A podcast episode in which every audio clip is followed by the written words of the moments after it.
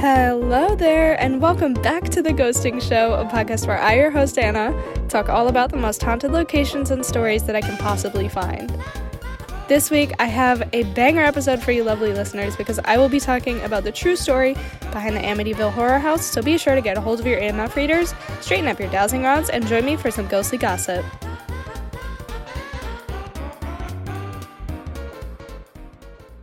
For this episode, I just want to clarify I am a little sick right now, and by a little sick, I mean I am on my floor right now. Um, so my apologies if the energy is a little lacking this week, or if I just sound funky, or if I'm sniffling every once in a while. Um, my apologies, but let's get into this week's story. First things first, The Amityville Horror was a book first published by Jay Anson in September of 1977. The book takes place at the former Lutz house and is about the family's claims of paranormal activity and the hauntings that happened to them in this house. Since then, the story has been made into over 23 horror movies and shows, as well as nine more books from 1979 to 2018. Chances are you've heard of at least one of these stories, whether it be from the original movie franchise or The Conjuring 2, which had a part of the movie based around the Amityville horror, but you probably don't know much about the original case that made this story so famous. Hello, that's why I'm here.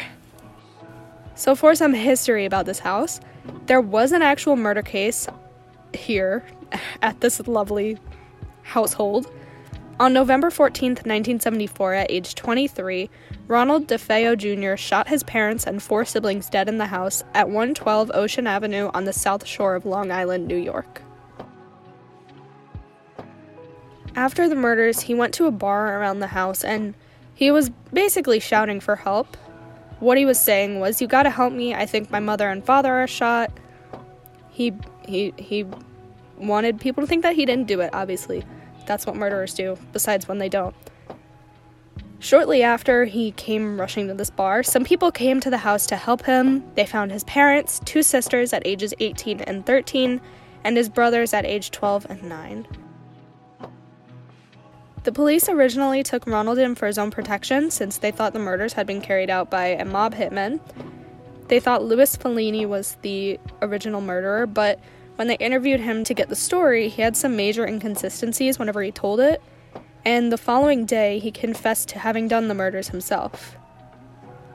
Part of this was, he said, Once I started, I just couldn't stop. It went so fast. Dad, I tell you honestly, I couldn't stop if I wanted to. I couldn't put the gun down.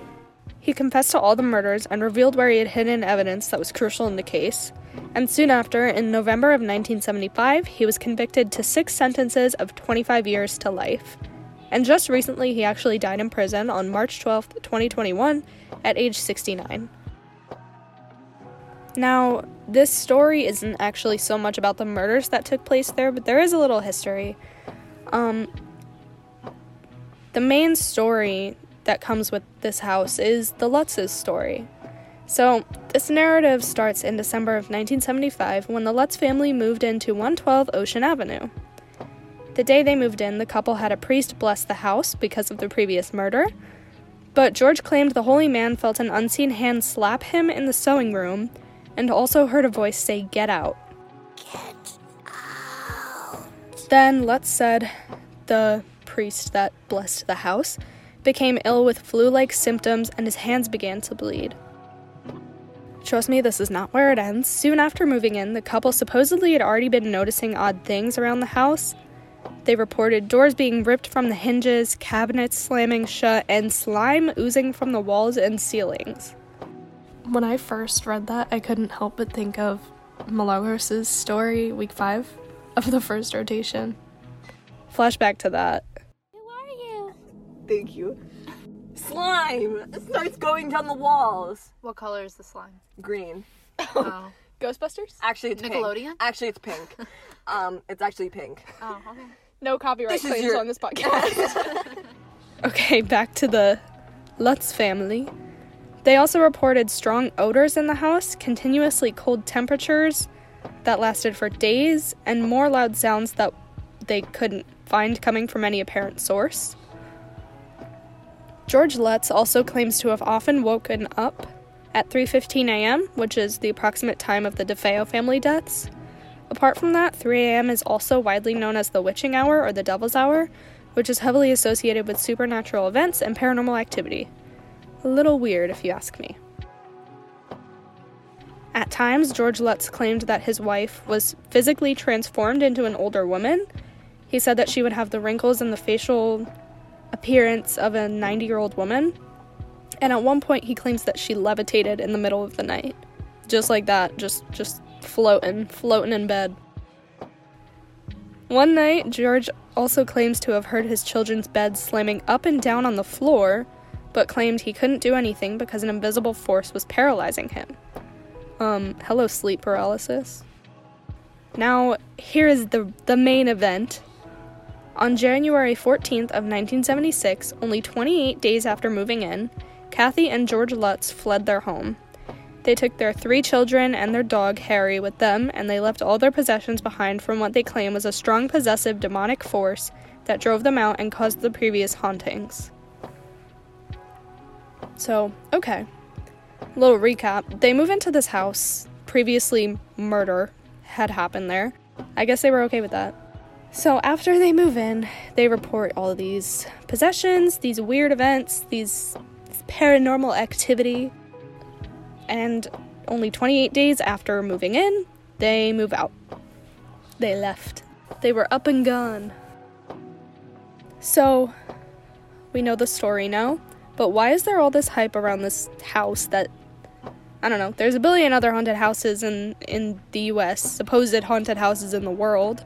So why Amityville Horror House? What's so what's such a big deal? What's the big deal? Two months after the family moved out, a local TV crew did a segment on the house. They brought in so called ghost hunters and paranormal experts to evaluate the couple's claims. The team took several photos inside, including a now infamous image apparently showing a ghost boy peering out from one of the bedrooms. And the psychics agreed that there was some kind of demonic force present in the house. Now, I actually looked at this picture. That was the ghost boy picture. Um, I will say, if I saw that in my house, I would be moving out too. so, here's something that I want to talk about. The paranormal expert team that was brought into the house were Ed and Lorraine Warren. Now, this couple is known for investigating seven famous hauntings, even more than that. Um, and despite their strong defense saying that all the cases and hauntings are real, many people think that there are just hoaxes they have always been receiving heavy criticism, and a lot of people think that they're just doing investigations and making them larger than they should be for fame and money, which understandable. The Warrens have a combined estimated net worth of about $88 million. So, yeah, that's a lot. There were also common errors found with the flash photography and nothing evil in the artifacts that the Warrens had collected. A lot of people have said that they have a ton of evidence that just got away, they're not doing good scientific investigations, and they have a predetermined conclusion which they adhere to literally and religiously. They were also accused of being frauds on countless occasions. They got a ton of money from these stories and investigations, so it's hard not to believe someone would exaggerate something like this for money. Some of their other cases, aside from Amityville Horror, were sold for the Conjuring movies, but they also apparently were just not good people. Beyond the claims that the Warrens fabricated their stories, there are extremely troubling claims that Ed Warren, trigger warning, groomed a 15 year old he met while working as a bus driver, and they eventually had a 40 year relationship. The Warrens officially said they moved the girl into their house because she had nowhere else to go, um, but when Lorraine Warren signed on to consult the Conjuring movies, she also got a contract that stated the movies will not feature negative information about the Warrens, including activities with minors, child uh, videos, and prostitution or sexual assault.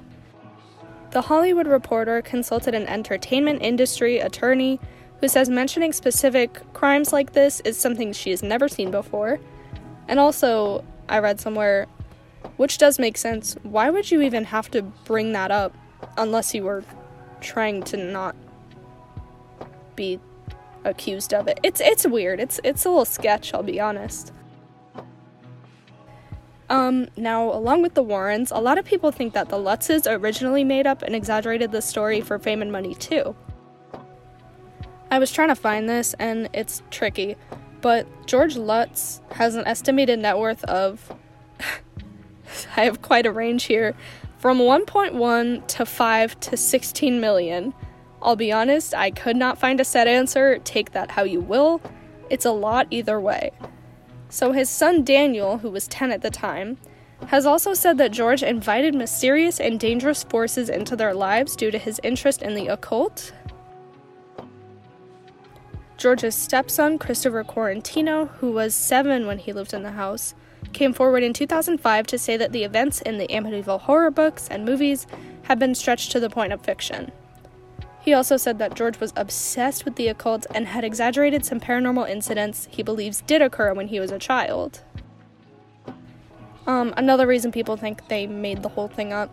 The notorious house has passed through the hands of several owners since the Lutzes lived there, and no one else has reported any paranormal activity, anything weird. It's just the Lutzes. Now living in Scottsdale, Arizona, 37 years old, Chris Quaratino also maintains that the haunting was not a hoax. He insists his stepfather at the time, George, brought the troubles on himself by dabbling in the occult and then amplified what paranormal activities did ha- happen to profit off of books and movies about the house. So, his own stepson, George's own stepson, seems to have not even believed that the whole thing was true.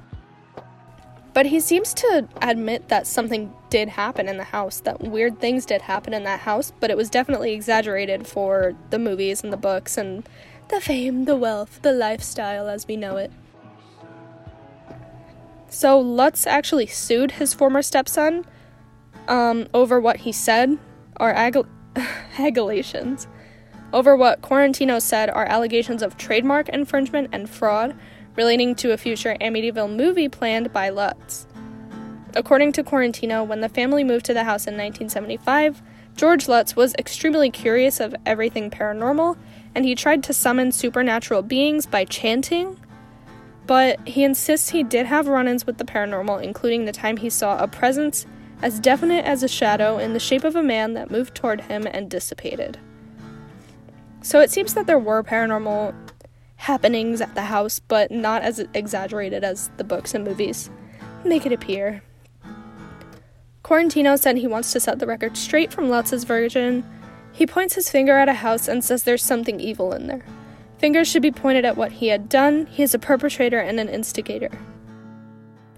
It's also worth noting that William Weber, who was DeFeo's Robert, Ronald DeFeo's Jr.'s attorney, he publicly stated that the story was made up between Jay Anson, the Warrens, and George and Kathy Lutz.